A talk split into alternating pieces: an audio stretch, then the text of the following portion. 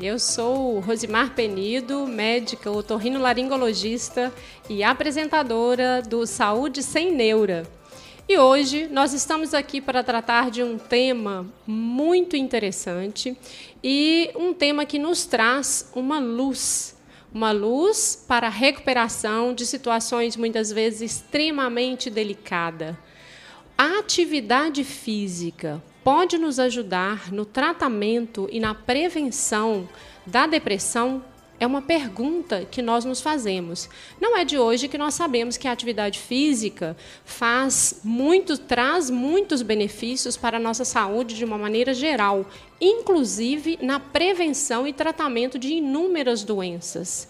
Porém, da depressão, ela realmente traz uma grande transformação. E é para aprender um pouco mais sobre isso que nós convidamos dois convidados muito especiais que trabalham exatamente com esses dois temas, a atividade física e a depressão. É com prazer que eu apresento para vocês o profissional de educação física, o doutor Gledson Wesley, que é professor universitário do curso de educação física e hoje vai contribuir conosco. Seja muito bem-vindo, professor Gledson Wesley. Seja muito bem-vindo. Boa noite a todos, né? Que alegria poder contribuir aqui com vocês. E também a psicóloga Tayane Camargo, que esteve aqui conosco, já conversando conosco no Setembro Amarelo, né, que foi uma live muito interessante em que nós tratamos da prevenção do suicídio. E ficou, como estávamos conversando aqui nos nossos bastidores, uma sensação, porque durante essa live, né, doutora Tayane, nós falamos muito sobre a principal causa do suicídio, e estamos ainda dentro do Setembro Amarelo, e que uma das principais causas do suicídio seria a depressão. Por isso o interesse do tema. Muitas pessoas nos perguntaram, fizeram várias, né, enquetes, muitas perguntas sobre o tema, e resolvemos trazer para você aqui hoje esse assunto com a doutora Tayane Camargo, psicóloga e pós-graduada em Psicologia Forense e Jurídica. É um prazer tê-la aqui novamente, doutora. Seja muito bem-vinda. Muito obrigada, boa noite.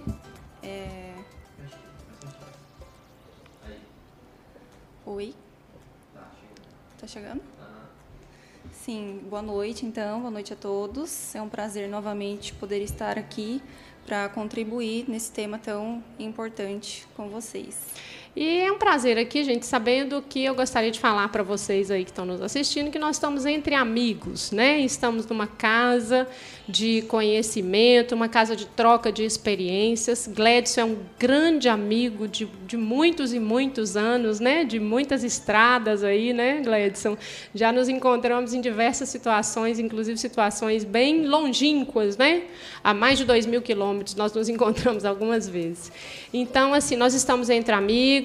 Doutora Tayane também é uma amiga que tem se demonstrado uma pessoa extremamente competente, capaz, e muito elogiada, inclusive, viu, doutora Tayane, trazer aqui para você esse retorno. As pessoas que têm consultado contigo, têm gostado muito. Então, hoje vai ser um papo bem agradável, um papo leve, onde nós vamos aprender um pouco mais, né? Vamos trazer à tona um papo tão importante, porque a depressão, muitas vezes, ela é negligenciada, até por um certo preconceito, né, da própria pessoa que sente. E aí a gente até se assusta, porque uma médica otorrinolaringologista veio trazer um tema, né? Mas é porque, na verdade, a depressão hoje ela permeia todos os meios, né? Eu tenho alguns pacientes, principalmente pacientes de dores crônicas, dores orofaciais, pessoas que vêm muitas vezes com queixas de dores de ouvido crônica, dores de cabeça, as cefaleias, as tonturas, os zumbidos, e aqueles meus queridos idosos com perda auditiva, que muitas e muitas vezes evoluem com quadros de depressão severa. E aí entra também as questões da atividade física, né? Porque o idoso ele vai perdendo essa mobilidade, e perdendo essa mobilidade, ele vai se tornando cada vez mais sedentário, e vai perdendo as funções cognitivas, como, por exemplo, a função auditiva. E, muitas vezes, nós precisamos fazer um grande trabalho para reabilitar esse idoso, tanto a nível auditivo, como o otorrinolaringologista, muitas vezes uso de próteses ou tratamento das tonturas, dos zumbidos, e também os tratamentos da depressão e a reinserção dentro da atividade física, né, professor, que é tão importante. Fale aí para a gente, a gente tem razão de falar que a atividade física realmente é importante para tratamento de depressão, professor? O que você pode trazer aí para a gente? Olha, eu queria citar aqui Maurício Murar, que é um sociólogo carioca. Ele diz que a atividade física não é panaceia, ou seja, não é solução para tudo. Mas há uma grande contribuição, sim, porque nós somos seres em movimento. E quanto mais a gente se assemelha com esse movimento, melhor a gente coleta essas contribuições que a atividade física pode trazer. Mas eu queria começar, Rosimar, falando exatamente sobre essa capacidade auditiva, sobretudo em idosos. A área de neurotransmissores do sistema nervoso central, que é ativada pela audição, ela é muito próxima da área da fala e também da área motora. E quando os idosos eles começam a fazer atividade física, sobretudo vou citar aqui um exemplo bem claro, a dança, porque envolve o ouvir, além do expressar, entende? Eu acho que a quantidade de neurotransmissores que a gente começa a estimular, quando eu faço uma corrida, eu estou me movimentando.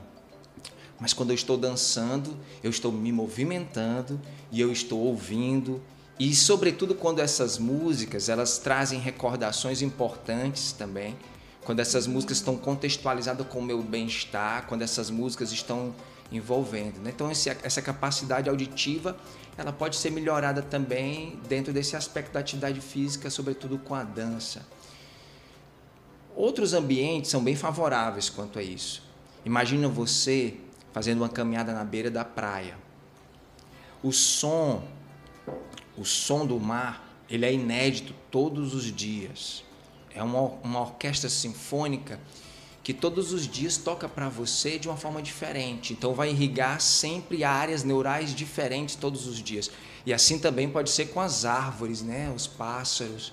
Então a atividade ao ar livre seria fantástico para um paciente que, além de estar vivendo essa dimensão da depressão, também precisa melhorar aí os aspectos da capacidade auditiva.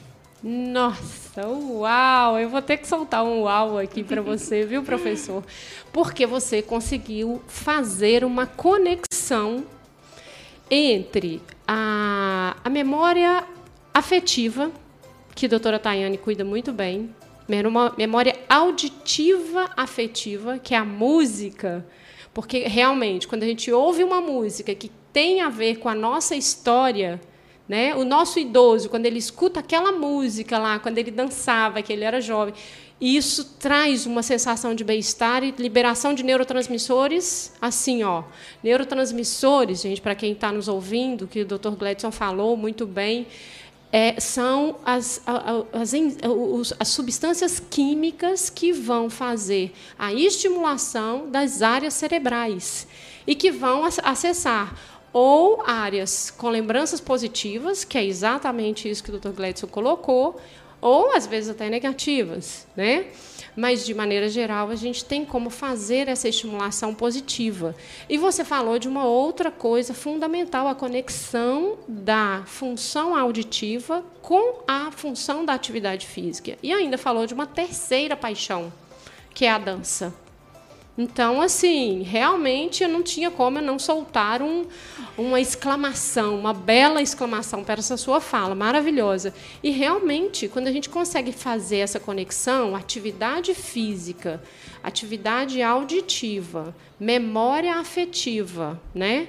Os sons da natureza, como você colocou, que é realmente, né? Eu nunca tinha parado para pensar dessa forma, professor Gledson. Realmente, o som do mar, eu acho que é porque você é do litoral também. O professor Kletz é do Ceará, não é, professor? Então, Sim. Ele teve muitas oportunidades de ouvir o mar de perto. Então, o som do mar, realmente, eu acredito que ele seja individualizado a cada dia, assim como o pôr do sol é único a cada dia, né? De fato. Então, realmente, perfeito, viu? Nós precisamos... você elaborou muito bem, e isso já é uma dica excelente para o nosso ouvinte que está aqui, associar essas três questões. E nós temos o Rio Tocantins, né? Sim.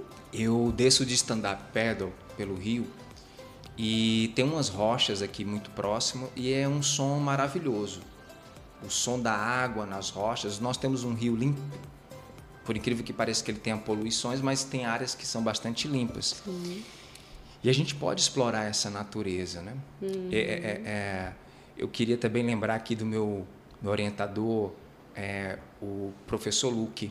Ele é belga e ele fez um estudo, Rosimar, sobre áreas verdes em hospitais, na frente de hospitais. E no Hospital do Câncer de Goiânia, ele pediu para que o prefeito se sensibilizasse e construísse uma área verde. Ele percebeu que os pacientes passavam menos tempo hospitalizados quando eles ficavam nos quartos que eram de frente para uma área verde, e mais tempo quando eles ficavam em quartos que não ficavam de frente para a área verde. Uhum. Então, essa área verde também, a nível de neurotransmissores, a área hospital lá atrás, né? A gente capta um belo... O belo não só na área verde, mas o belo, uma cidade limpa, por exemplo, né? Uma cidade bem estruturada, organizada, um trânsito tranquilo também favoreceria esse aspecto ambiental, né? E aí o professor Luca, ele sempre ressaltava isso, que para o bem-estar das pessoas, para esse diminuir o nível de tensão, seria muito importante esses aspectos, né? Exatamente, isso que você colocou, professor, tem muito a ver com o nível de estresse, né? O estresse, ele é multifatorial.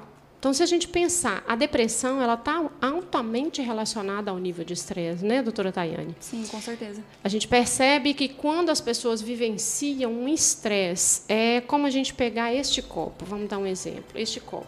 O que vocês estão vendo nesse copo?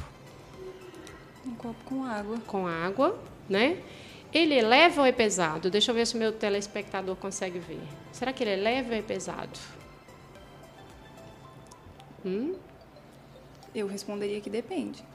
Isso, depende. Essa é a resposta. Por quê? Se eu ficar aqui um segundo, ele é leve. Mas se eu ficar aqui 10 horas segurando esse copo, ele vai se tornar extremamente pesado. O estresse é isso. O estresse, em pouca quantidade, nós vamos elaborando no dia a dia. Mas se nós mantemos um nível de estresse altíssimo o tempo todo, e o momento que eu vou para casa, que seria aquele momento de eu relaxar, de eu descansar, eu mantenho a preocupação, a ligação com aqueles fatores estressantes, com aquelas coisas que eu tenho que resolver. É o copo que eu estou segurando, que eu não larguei, que eu estou na mesma posição o tempo todo. Então, o nível de estresse... Ele tem uma conexão direta com a depressão, principalmente esse estresse crônico, que são esses fatores também que o professor Gledson colocou aqui. Cada um desses fatores, um trânsito muito barulhento, estresse auditivo das buzinas, uma cidade suja, com muita poluição, com poucas árvores, né? Tudo isso fazem parte dos estresses, fora as preocupações, as tensões que todos nós temos e que temos que administrar. Então, a gente sabe que esse nível de estresse, ele aumenta muito o cortisol a nível cerebral, né? Eu sou otorrinolaringologista, mas eu adoro estudar cérebro, tanto que o meu doutorado foi na área cerebral, né? Eu estudei a função auditiva central, cerebral, das crianças desnutridas. E a gente sabe que esse nível de cortisol, que é o fator de manutenção no estresse, durante o estresse, nós estamos com um nível de cortisol elevado. Mas aquele estresse abaixa e o nível de cortisol normaliza. Tudo bem, a gente vai metabolizando.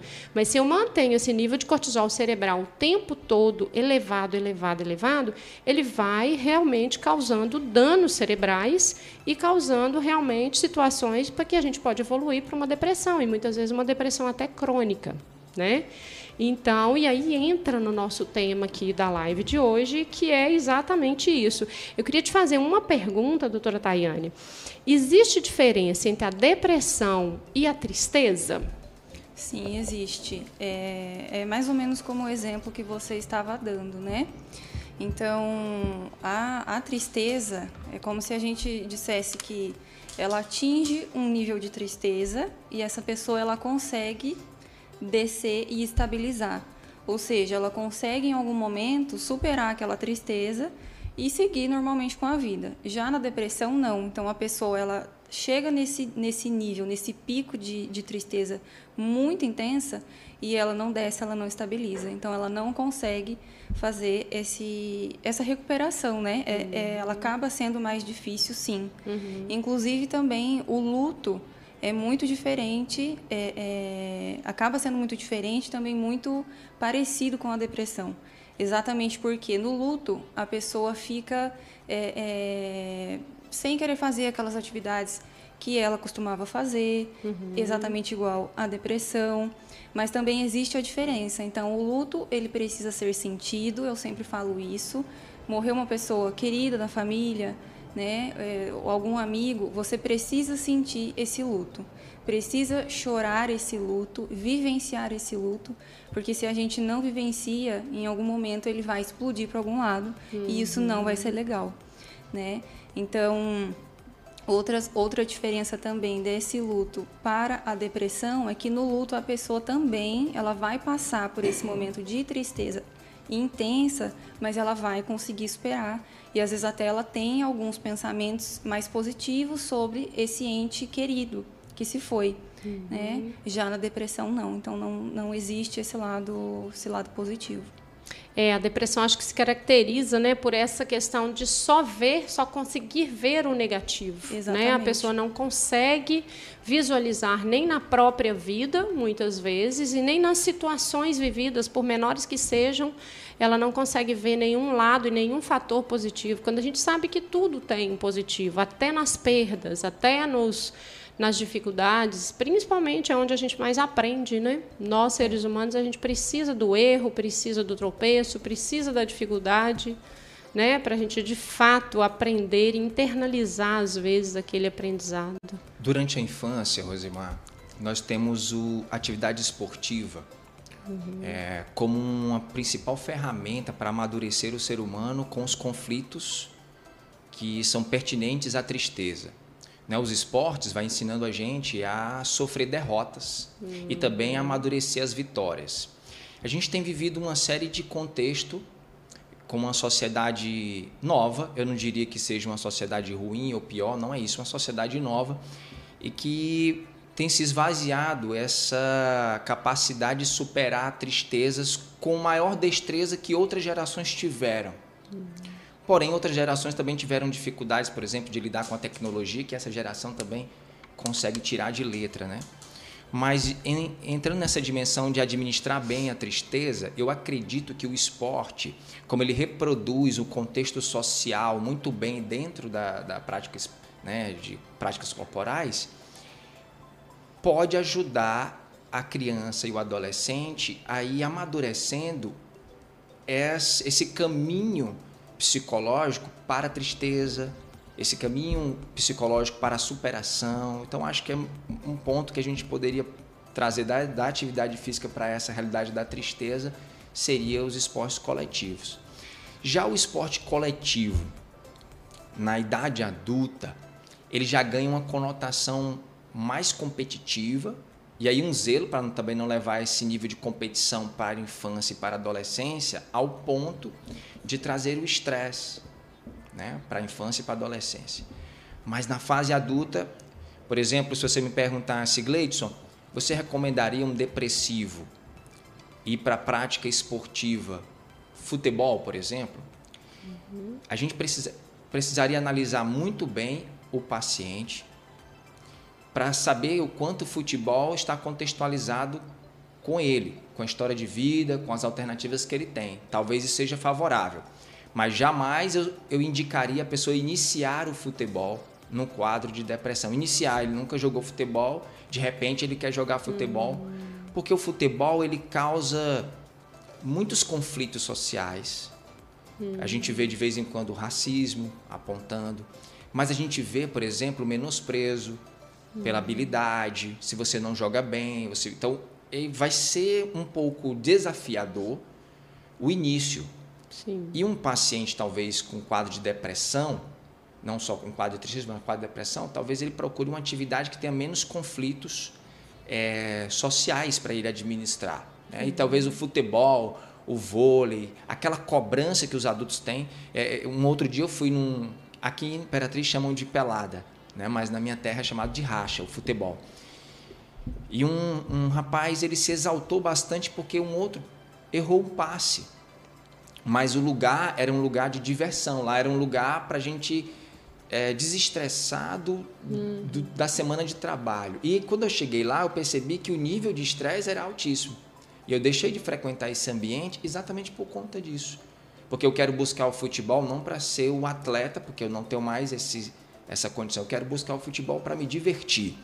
Então, esse contexto de competição, de esportividade, ele tem que estar desassociado para que uma pessoa com um nível de depressão possa participar de forma saudável. Exatamente. Tem que ter um zelo com isso. Até porque uma das características clínicas, que você pode até falar para a gente daqui a pouco, doutora Tayane, para ajudar até as pessoas reconhecerem quais são os sinais clínicos, né?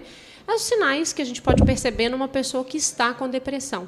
Eu acredito que uma delas é a falta de motivação, né, para iniciar uma atividade física. Então, eu imagino que a primeira coisa, a pessoa tem que se identificar com aquela atividade física, né? Como você colocou muito bem no início, se ela gosta de dançar, ela vai dançar, se ela gosta de caminhar, ela vai caminhar, se ele gosta de, né, de nadar, ele vai nadar. E depois eu queria lançar uma pergunta para você, professor, se você acha que na depressão o esporte coletivo ou individual. Deixa só a Tayane colocar para a gente essas características clínicas e a seguir você me dá essa sua opinião, o que você acha? Sim, então a depressão, ela no geral pode ser classificada por uma tristeza intensa e um desânimo muito grande por fazer aquelas atividades que a pessoa gostava, sentia prazer em fazer, né? Então, na realidade, também o que pode acontecer é a perda ou o ganho excessivo de peso, essa pessoa ter insônia ou um sono também muito excessivo, né? Ela querer dormir demais, alteração na libido também, num geral, ela não quer mais se relacionar com as pessoas, com os familiares, com os amigos, que ela costumava gostar, se sentia bem em estar no meio dessas pessoas, né? Mas também gostaria de dizer para que as pessoas tomem cuidado no sentido do autodiagnóstico e da automedicação também. A gente tem que lembrar que tristeza, como nós dizemos, é diferente da depressão e existe sim essa diferença. Às vezes muitas pessoas vão até o consultório achando que são depressivas e na realidade não são, né? E isso é muito também sobre a nossa cultura, dos diagnósticos, e se você se encaixou em alguns desses sintomas, procure um profissional especializado para fazer o seu diagnóstico, procure um profissional especializado para, no caso, então, fazer a sua medicação, tá certo?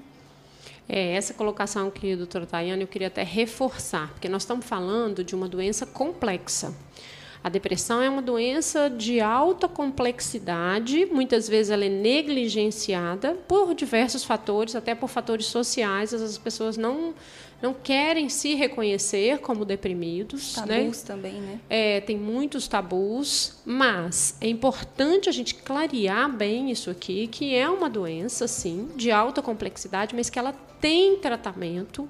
Feito um diagnóstico de depressão, a depressão necessita de medicamentos, na maioria das vezes.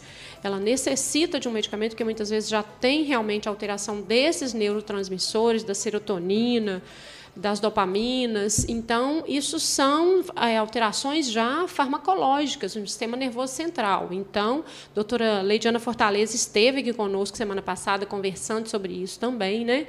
Então, é importante lembrar que é uma doença mesmo médica que precisa de um tratamento médico, mas que não só necessariamente o tratamento médico, que ela é uma doença de alta complexidade que afeta todos os setores da vida daquele indivíduo. Afeta físico, que seria o tratamento medicamentoso, afeta a psique, que é um tratamento que precisa da intervenção da psicologia para ir trabalhando aqueles fatores geradores, né? Muitas vezes é um estresse exacerbado, muitas vezes é uma autoestima baixa, né? Tem diversos fatores que estão associados da parte emocional, que precisam ser tratados, então, pela psicologia. E tem diversas ferramentas que nós podemos utilizar como um tratamento complementar no tratamento e na resolução da depressão. Inclusive, tem um trabalho grande que foi feito, deixa eu ver se eu tenho a anotação, foi um trabalho, o estudo de Dunk, que fez um estudo interessante. Eles pegaram pessoas deprimidas, foi feito esse trabalho, e foi feito o tratamento com o psiquiatra, com a sertralina, foi feito a psicoterapia e foi feito um treino, o treino de atividade física, certo? E foram divididos em grupos. Um grupo tomou só a medicação, um grupo tomou a medicação e fez o treino, o outro grupo tomou a medicação, fez o treino e fez a psicoterapia.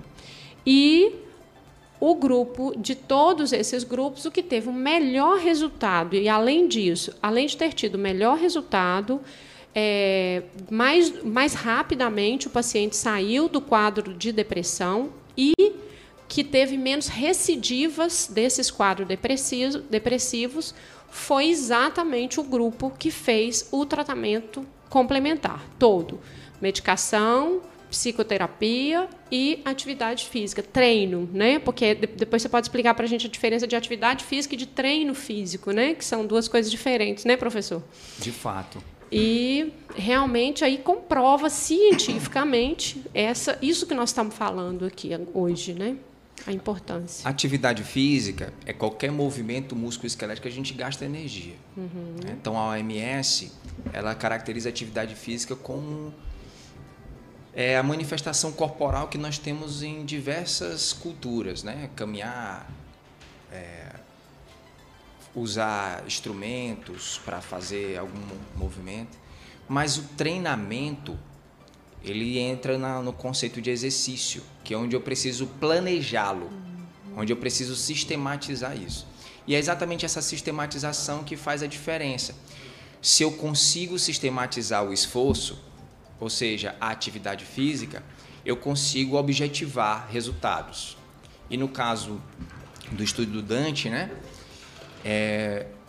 Eu tenho convivido com outros profissionais.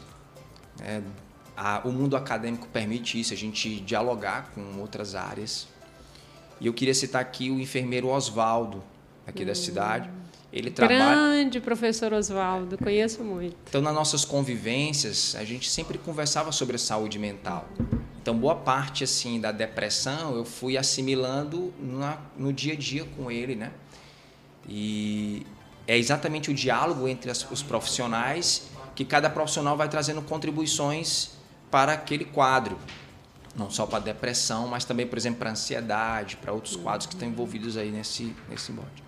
Mas o treinamento, realmente, ele é eficaz. Inclusive, não só na questão da depressão. Por exemplo, eu estive sendo voluntário na antiga Casa do Senhor, uma comunidade terapêutica para dependentes químicos, né? Uhum. E uma das minhas intervenções é focada exatamente nessa dimensão.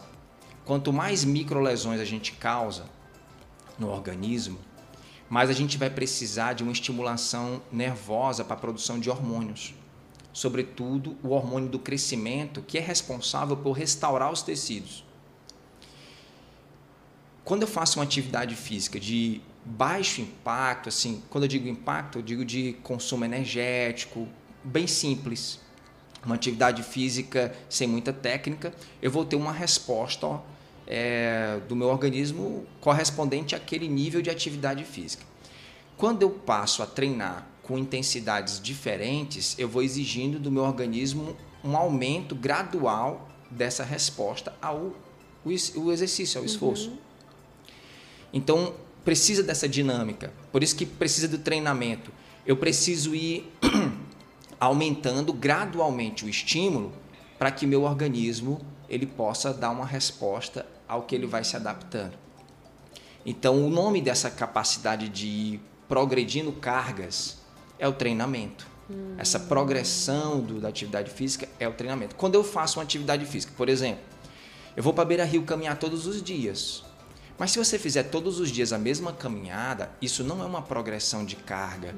Isso não, se você fizer a mesma distância, com a mesma velocidade, isso com o tempo, com 12 semanas, não vai mais exigir do seu organismo a mesma quantidade de hormônios. Que se você estivesse quebrando essa homeostasia, quebrando essa adaptabilidade. Então a gente precisa criar essa cultura de fazer as progressões do esforço. Só que a gente tem que ter um cuidado, porque como você falou do estresse, o músculo ele é um órgão muito grande. Se eu causar um estresse muito grande na musculatura, o meu sistema nervoso ele vai estar preocupado com um órgão muito grande que não é tão essencial assim quando eu não estou fazendo atividade física. Então eu posso comprometer outras funções se eu levo o estresse ao músculo em excesso. Recentemente, por exemplo, a gente pode associar essa questão com a queda do cabelo, por exemplo, né? O hormônio do crescimento que também serve para manter o cabelo sempre bom, a pele, né, também é restaurada graças a esse hormônio. E de repente, se eu começo a fazer atividade física em excesso, ou fora dos padrões que o meu organismo está adaptado, eu posso roubar os hormônios que seriam para trazer benefícios para outros órgãos, para o músculo, né? E o músculo acaba atraindo para si as atenções. Mas você me fez uma pergunta, né? Justo. Se é esporte coletivo. Exatamente. Ou se é individual. Pensando na pessoa que está com depressão, que são essas características, né, que a doutora Tayane colocou, que é aquela pessoa que está sem motivação. O primeiro passo é como nós poderíamos fazer para criar essa motivação. Nós sabemos que quando a gente começa a fazer atividade física, até por experiência própria, né? A motivação vem porque a gente tem a liberação da serotonina, da endorfina, da dopamina. A gente se sente bem. Uma caminhada que a gente faz, né? Uma dança, qualquer atividade física que a gente faz, a gente sente isso. Todas as pessoas que são, né, percebem isso, é perceptível. Mas e a inércia, né? Para sair daquela situação de marasmo que a gente fica e que mesmo sem estar deprimido, muitas vezes a gente tem, né? Agora, você imagina isso numa pessoa que está com depressão, que está com uma baixa produção das endorfinas, da dopamina, da serotonina. Como que a gente faria, né? Teria algum mecanismo que nós, como familiares, por exemplo, eu tenho um familiar deprimido, eu sei que ele precisa de tratar e precisa da atividade física, né? Precisa ser levado, muitas vezes, a uma psicoterapia, ao psiquiatra, à atividade física. Como que teria alguma... A gente poderia pensar juntos aqui em alguma estratégia para iniciar esse processo e, quando iniciar, o que seria melhor? Um esporte, né, coletivo ou individual? Bom, eu acho que o individual, ele corre o risco de não ter uma adesão, por estar só. Tá? Mas a nível de intensidade, a nível de controle, o individual ele é mais fácil de controlar. E aí o que a gente tem percebido dentro da nossa sociedade? São grupos de pessoas se associando para praticar o esporte individual, né? Por exemplo, grupos de corrida, né? Ou grupos de treinamento funcional. São práticas corporais individualizadas, porém, elas são praticadas em grupo. Então, a alternativa seria essa. Porque a socialização ela é um parâmetro importante na depressão. E se de repente, vou dar um exemplo. Por conta da pandemia, aumentou o nível de praticantes de ciclismo. Mas o ciclismo, ele é esse esporte individual. E seria muito bom que também, assim como a corrida, acontecesse a formação dos grupos. Mas o novo praticante de ciclismo, ele não conhece e por conta da pandemia, ele não tem essa oportunidade de se associar às pessoas. Então aí as redes sociais têm favorecido, né? Mas o esporte individual, ele é melhor para controlar esse aspecto. Tá? O esporte coletivo, eu recomendaria, no caso de pessoas que já têm no seu histórico um fator afetivo com aquele esporte. Eu acho que... Eu quero lembrar aqui alguns colegas que, com o voleibol, tiveram essa oportunidade de sair da depressão praticando o voleibol. Recentemente, também, um outro colega voltou a lutar, saindo da depressão, voltou a praticar luta, que é um esporte individual, mas o fato de ter um oponente e precisa dessa relação de cooperação do outro. E não é uma cooperação muito boa, não, porque é uma cooperação que fica dando tapa na sua cara. Né? Mas tanto o esporte coletivo como o individual, eles trazem os efeitos, né? A melhora da capacidade motora, que vai exigir dessa capacidade cognitiva da depressão. Mas o esporte individual, ele é de mais fácil controle. Ele tem, por exemplo, a caminhada tem menos técnica. Se você implementa um esporte que tem muita técnica, pode gerar uma dificuldade. E no caso depressivo, qualquer dificuldade pode ser um motivo para ele desistir. Uhum. E sempre que você for optar por uma prática individual, eu recomendo que seja associada com um grupo de pessoas. E de preferência, grupos do mesmo perfil. Olha, Rosimar, eu vou te confessar uma coisa interessante.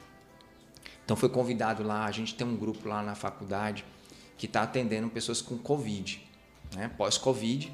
E aí eles estão praticando natação para melhorar o sistema cardiorrespiratório. E aí, vez ou outra, eu percebo as pessoas se familiarizando com os aspectos estéticos, uma com a outra. E para quem está depressivo, por exemplo, é preciso ter um cuidado muito grande com isso. Imagine eu mandar um depressivo para uma academia que tem um perfil estético altíssimo.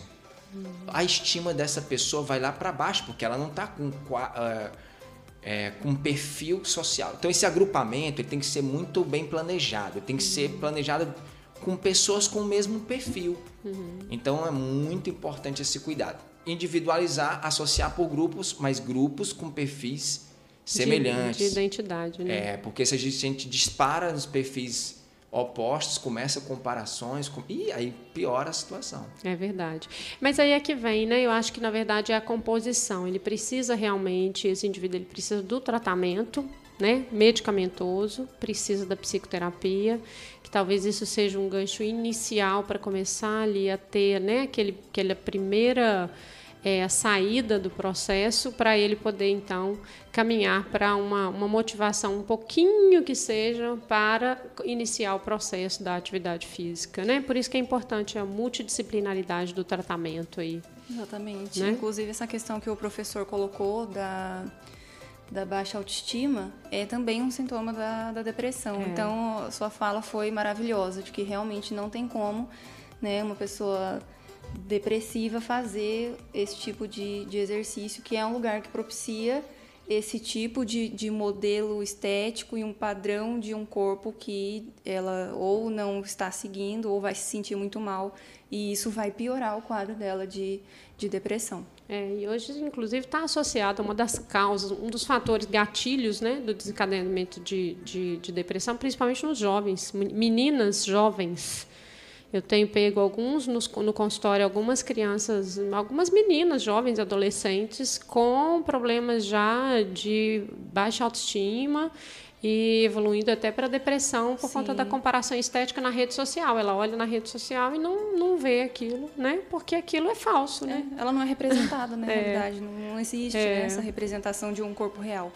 Perfeito, gente. Esse papo tá maravilhoso, viu? Eu vou agora dar um tempinho para o nosso comercial e nós voltamos já já com vocês. A Otorrinos, há quase 2 décadas em Imperatriz, apresenta sua nova estrutura, especializada na saúde da garganta, ouvido, nariz, face e fala, sempre priorizando a qualidade de vida dos seus clientes através da utilização de tecnologia de ponta e atualização constante do seu corpo clínico. A doutora Rosimar Penido, especialista em otorrinolaringologia, tem dedicado sua vida em cuidados personalizados e prevenção da sua saúde. Otorrinos, de portas abertas para você e sua família. Rua Sergipe, Jussará. A maior rede de produtos naturais do Brasil chegou em Imperatriz e está no Imperial Shopping.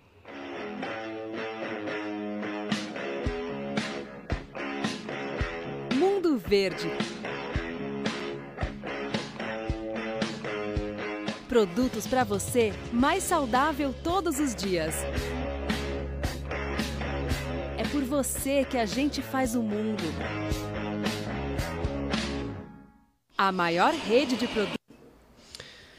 Voltamos, então, para continuar. Hoje nós estamos conversando aqui com a doutora Tayane, que é psicóloga, com o professor Gledson, que é educador físico, né? E nós estamos conversando um pouco sobre os efeitos da atividade física no tratamento e na prevenção da depressão. E já descobrimos muitas coisas aqui hoje, já aprendemos diversas coisas.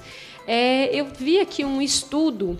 um estudo até de meta-análise. Estudo de meta-análise significa que foi feito em vários centros, né, com uma grande quantidade de pacientes, e mostrando que, principalmente nos pacientes idosos, mas também em pessoas jovens, que o exercício ele melhora diversos aspectos do nosso sistema nervoso, principalmente memória, cognição, atenção, velocidade de processamento, né? O processamento de maneira geral, a gente percebe isso dentro da otorrinolaringologia, no processamento auditivo central, a gente consegue perceber isso, e melhora da função executiva, no idoso principalmente. E esse estudo até me chamou a atenção, porque nós todos temos as diversas fases dentro da nossa própria família.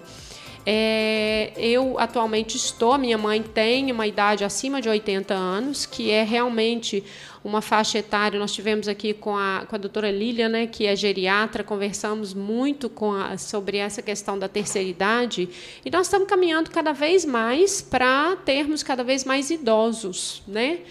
A expectativa de vida nossas tem aumentado bastante, e nós precisamos, sim, nos preocupar de forma de prevenção, como que nós podemos atuar preventivamente em todos os aspectos da nossa saúde. Então, quando a gente pega essa questão do exercício, atuando na prevenção de todas essas funções, principalmente função cognitiva, né, função de memória, que são funções assim que o idoso ele tende a perder, né, de uma forma até progressiva e natural, mas quanto mais nós pudermos preservar isto, melhor é, né?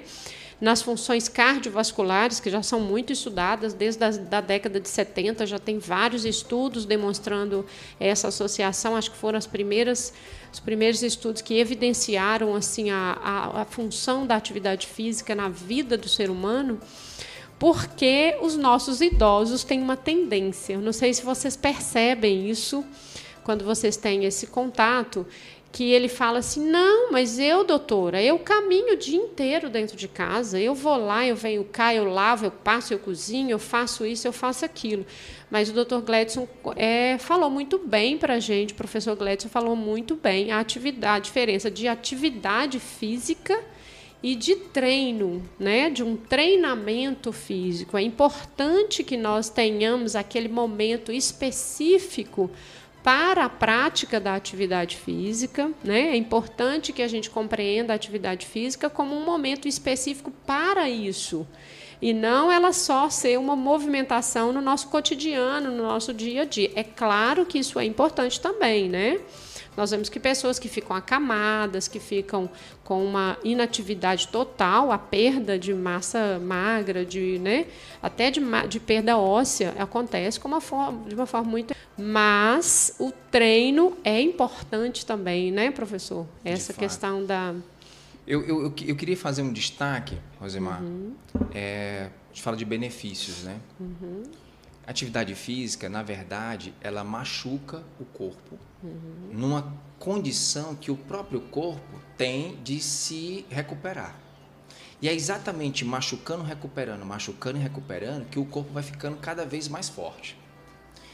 Mas tem um benefício que eu acho que é muito pertinente na dimensão da depressão, que é a melhora da qualidade do sono. Por que o exercício melhora o sono? Exatamente porque quando eu faço exercício durante o dia, eu vou fazer essas microlesões nos meus músculos. Esses músculos vão precisar de um hormônio que só é produzido quando eu durmo. Então, o meu sistema nervoso central, ele passa a produzir mais esse hormônio e aí eu vou ter melhora a minha recuperação, ou seja, o meu sono fica com melhor qualidade. E eu até, se me permitir, dentro das minhas condições ocupacionais, posso dormir mais tempo. Se você fizer atividade física, você vai perceber que o seu organismo vai pedir para você dormir mais tempo. Mas por que que na depressão isso é muito pertinente? É porque isso vai concentrar no sono noturno, que é o sono do hormônio. E vai evitar o sono durante o período diário. A atividade física não vai deixar ele dormir durante o dia nesse sentido, né? Uhum. Então vai manter o relógio biológico do sono e dos hormônios favorável. Então esse seria também uma ferramenta importante do esforço, desde que ele seja treinável. Se ele for só atividade física, não vai perceber esse efeito, tá? Tem outros, outro efeito também, é a capacidade oxidativa quando a gente aumenta. Faz atividade aeróbia, caminhar, correr, dançar, pedalar, dentro de uma condição aeróbia, que ou seja, eu estou usando o oxigênio, porque eu vou ativar melhor o meu sistema nervoso, vou levar mais oxigênio para isso. Em contrapartida, os esforços que a gente faz de alta intensidade, ele causam mais microlesões. Então você tem que identificar o padrão de corporeidade do indivíduo para saber se ele está apto para fazer um tipo de esforço, que é o que usa o oxigênio, ou se ele está apto para fazer um esforço. Mas geralmente o paciente que está no quadro de depressão, dificilmente quando a gente coloca um esforço de altíssima intensidade, ele consegue dar resposta, porque ele não tem condição neurológica para dar essa resposta. Tecnicamente, o sistema anaeróbio não usa acetilcoenzima A para produzir ATP, usa o ácido lático. E isso inibe um pouco da capacidade oxidativa na hora, e o cérebro sem capacidade oxidativa acaba dando uma desestimulada. Uhum. Mas o efeito na prática é colocar desafios que o paciente consegue superar. Colocar desafios que o paciente consegue superar. Essa é uma dinâmica que a gente faz na infância, mas a gente faz muito no adulto que precisa ser restaurado no esforço. O sedentário e quadros patológicos de diversos níveis. Não só na depressão, a gente faz isso em outros quadros patológicos, de outras patologias. Então é dar um nível de esforço que ele vai conseguir fazer. Uhum. Aí pode ser de caminhar, de correr, e ele vai se adaptar com o perfil dele. Se ele já... ou se ele não fazia nada. Uhum. Eu recomendaria de fato mesmo o esforço aeróbio, caminhada inicialmente, mas eu acho que a dança seria uma alternativa fantástica. E uma outra é a hidroginástica ou a natação, porque esse contato com a água, ele é um contato também que remete também a algumas realidades psicológicas, né? Uhum. Do útero materno, mas a água promove uma estimulação de receptores que nós temos na pele, estimulando a área do tato, que é outra área lá, uhum, que tem a ver com a serotonina. Uhum. Então, quando a gente entra na água, a pressão hidrostática, ela empurra um pouquinho a nossa pele, uhum, estimulando esses receptores de pressão. E para isso vai usar um pouco mais de serotonina do que se eu não estivesse na água. E sem contar que a água tem aquela sensação de frescor, de relaxamento. Você não sente o peso na água como é na gravidade. Você não sente, você sente mais leve. Isso entra na questão de facilitar o esforço para o indivíduo que não pode ir além daquela conta dele, né? Uhum. Então eu acho que as atividades aquáticas são realmente bem favoráveis para esse quadro, tá? Maravilhoso, sugestão. Essas sugestões foram maravilhosas, olha só, a sugestão da caminhada, porque ela é extremamente prática, qualquer pessoa pode fazer, né, em qualquer condição, ela pode fazer acompanhada, pode fazer sozinha. A questão da atividade física aquática, realmente concordo contigo, ela atinge tanto as pessoas idosas, né, gestantes, pessoas que estão em diversas condições patológicas, até pessoas que não têm capacidade de caminhar, de muitas vezes de mobilidade, que tem os paraplégicos, eles conseguem fazer o processo da natação, né? Então, as atividades aquáticas são realmente maravilhosas. Olha quantas dicas nós tivemos aqui, maravilhosas. E a dança, né? Que é multissensorial, né? Que é uma atividade realmente, além dela ser uma atividade física, uma atividade multissensorial, porque ela estimula diversas, né? E, além do mais, ela faz essa questão da socialização, né? Então, assim, nós estamos vendo, estamos chegando aqui quase que nos finalmente aí do nosso momento aqui, da nossa conversa, da nossa troca de experiências, e estamos percebendo que é possível, né, diante de todos esses aprendizados que nós estamos tendo aqui, que é possível, sim, primeiro, ajudarmos a identificar as pessoas que tenham algum quadro de depressão, que estão à nossa volta. Nós precisamos estar atentos a isso. Muitas vezes nós temos dentro da nossa própria convivência, ou em casa, ou no trabalho, e muitas vezes a gente não se dá conta, não percebe que um amigo, que o nosso reconhecimento da nossa saúde, né? Na prevenção e no tratamento de todas essas questões. Então, esses momentos de reflexão, eles são fundamentais, e aqui no Saúde Sem Neuro o objetivo é exatamente esse, a gente trazer pessoas que são expert em suas áreas, que são pessoas que lidam e que trabalham com esses assuntos no seu dia a dia, além de ter o conhecimento teórico, tem o conhecimento prático e vivência, justamente para a gente trazer essa reflexão aqui para as pessoas que estão nos assistindo e aprendendo um pouco mais.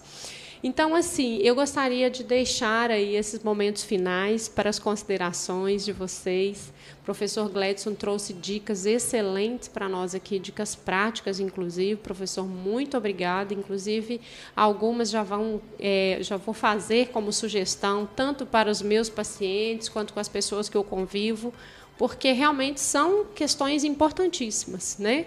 Tanto da questão do tratamento quanto na questão da prevenção. Porque a atividade física, ela transforma, né, a vida da gente. Todos nós precisamos, se queremos chegar numa terceira idade, né, mais saudável, com mais interatividade, com mais conexão com o mundo e com as pessoas que a gente ama, a gente precisa se cuidar, né? A gente precisa fazer essa prevenção aí. Então, eu quero deixar agora esses momentos finais para você fazer as suas considerações, doutora Tayane, em relação aí à questão da depressão e o que a gente pode ajudar as pessoas que estão à nossa volta. Certo. Então, eu gostaria de falar sobre essa população idosa que vem crescendo a todos os anos, esse índice de depressão na população idosa. Neste momento de pandemia mesmo, houve uma procura muito grande pela psicologia, especificamente falando agora.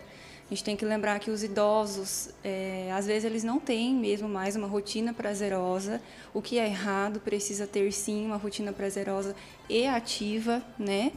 E com a pandemia eles não puderam mais, então, de repente, fazer a atividade que eles faziam ou ter aquele contato com os colegas que tinham, e aí se piorou, né? Então, a família precisa ter esse olhar mais cuidadoso, prestar atenção no idoso, não esqueçam seus idosinhos, levam em consideração o que eles sentem e o que eles falam também. E em questão à população infantil e adolescência, é muito importante a gente não deixar de falar, porque na realidade as pessoas acham que a depressão ela é uma doença de adulto, e isso é um mito, né? É uma mentira. Então, a depressão, ela também ocorre na população infantil. Estima-se aí que mais ou menos 2% da população mundial seja criança, né, que sofra depressão, e 5% da população adolescente. Então, no caso das crianças, além dos fatores genéticos, ambientais e psicológicos que podem influenciar nessa depressão, também questões mais específicas que desencadeiam isso. Então, a perda de alguém querido da família, a perda de um animalzinho de estimação, separação dos pais também. E a depressão infantil, ela é um pouco mais difícil de se diagnosticar. Então, justamente por conta de que, às vezes, ela é confundida com malcriação, né, com impaciência da criança, com agressividade da criança.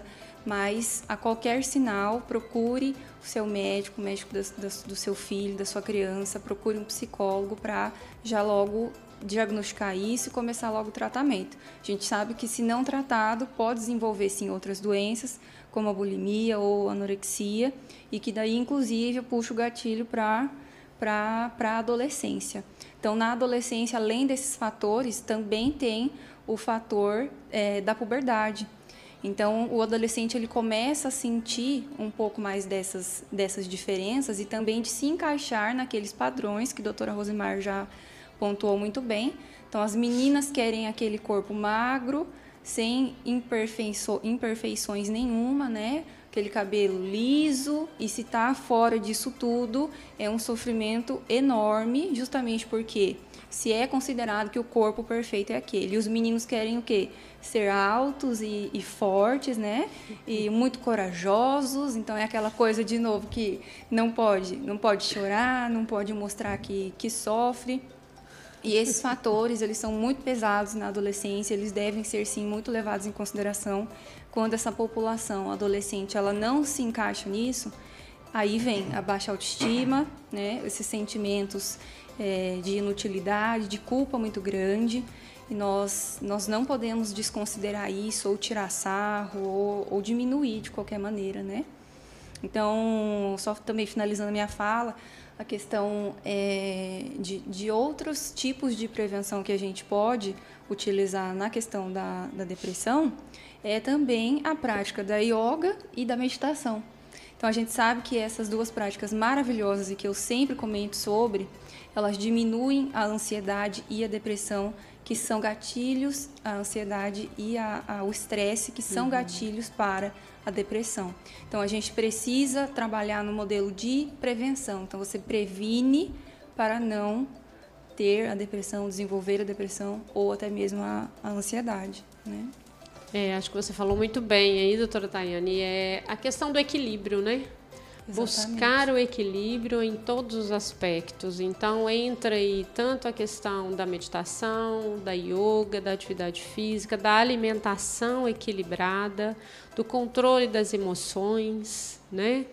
O equilíbrio é, sim, a palavra, né, chave. Aprender habilidades, na realidade, para você lidar, né, com essas situações de estresse e de ansiedade que podem gerar a depressão, e que, na realidade, todo mundo, sim, pode. E nós passamos por situações de estresse e ansiedade. Exatamente. Mas é aquela coisa, tudo que é em excesso, ou que você não consegue ter boas maneiras de resolver aquela situação, você não tem habilidades, não aprendeu habilidades, ou o seu ambiente não te propiciou habilidades para você lidar com todas essas situações, né? Inclusive, é uma das coisas que a gente faz em terapia. Então, ensinar essa pessoa habilidades para lidar com esses sofrimentos e essas situações, problema que ela passa. E nunca esquecendo a nossa conexão com Deus, né, gente? Que é tudo, também, né? Que é fonte criadora, que é fonte de equilíbrio, que é fonte de buscar as nossas forças.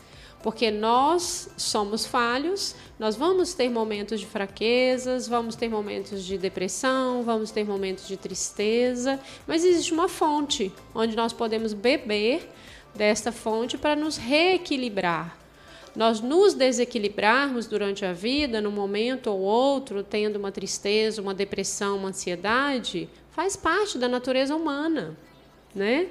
Então, nós precisamos reconhecer isso, nós, como falhos, como imperfeitos, buscando auxílio uns aos outros, porque eu digo que cada um de nós foi criado e foi colocado aqui no mundo, não foi à toa, né?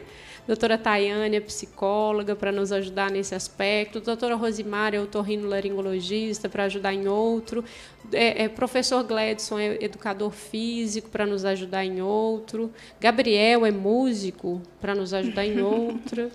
E todos nós precisamos uns dos outros, né, para nos ajudar mutuamente, mas temos, sim, uma fonte inspiradora e uma conexão direta de equilíbrio, que é Deus, né? Então, a gente trabalha todas essas questões aqui que estão ao nosso alcance, mas não podemos esquecer nunca essa conexão direta que cada um de nós tem dentro de si. Basta buscar esse equilíbrio, né? Então, acho que a minha mensagem está dada. Professor Gledson, vou deixar você fazer o seu fechamento, como você desejar. Nossa, e inclusive as minhas considerações finais, você já enalteceu ela, que eu acho que é a questão da espiritualidade. Quando a gente está falando de multifatorial, eu acho que essa dimensão espiritual ela deve ser valorizada tanto quanto as demais, né? E procurar realmente, eu acho que faz parte dessa dimensão humana. O mais é agradecer, Rosimar, que alegria poder bater esse papo com vocês. Eu confesso que eu sinto falta. Eu acho que o profissional da educação física, ele não tem essas oportunidades de conversar com os colegas da área da saúde. Eu confesso que, às vezes, eu percebo até a gente ser subestimado, né? Mas, como toda classe, tem os bons profissionais, os profissionais que têm dificuldades, né? E eu queria instigar isso, né? Queria fazer essa provocação de que os colegas da área da saúde convidassem mais os profissionais da educação física para dialogar em outros temas, porque eu acredito que nós temos uma contribuição a dar e a nossa sociedade está passando por um momento muito pertinente a isso.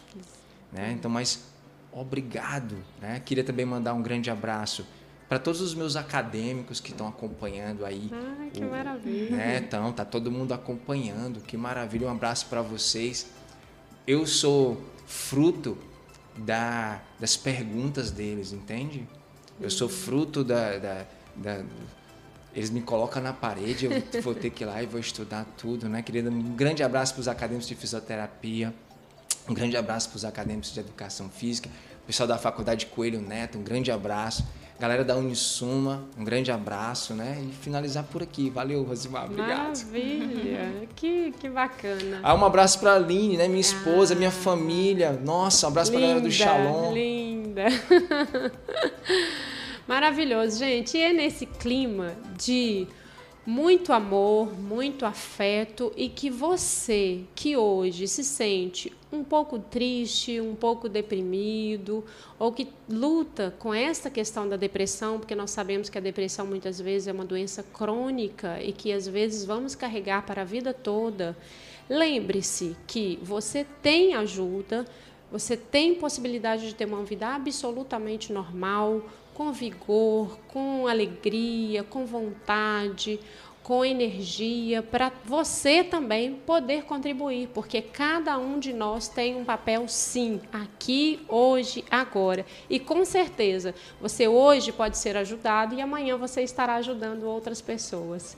E é com essa mensagem, com esse carinho, com essa vibração de amor por vocês, é que nós estamos aqui no Saúde Sem Neuro para conversar um pouco mais sobre saúde, sobre qualidade de vida. Um grande abraço e até a próxima terça às 20 horas.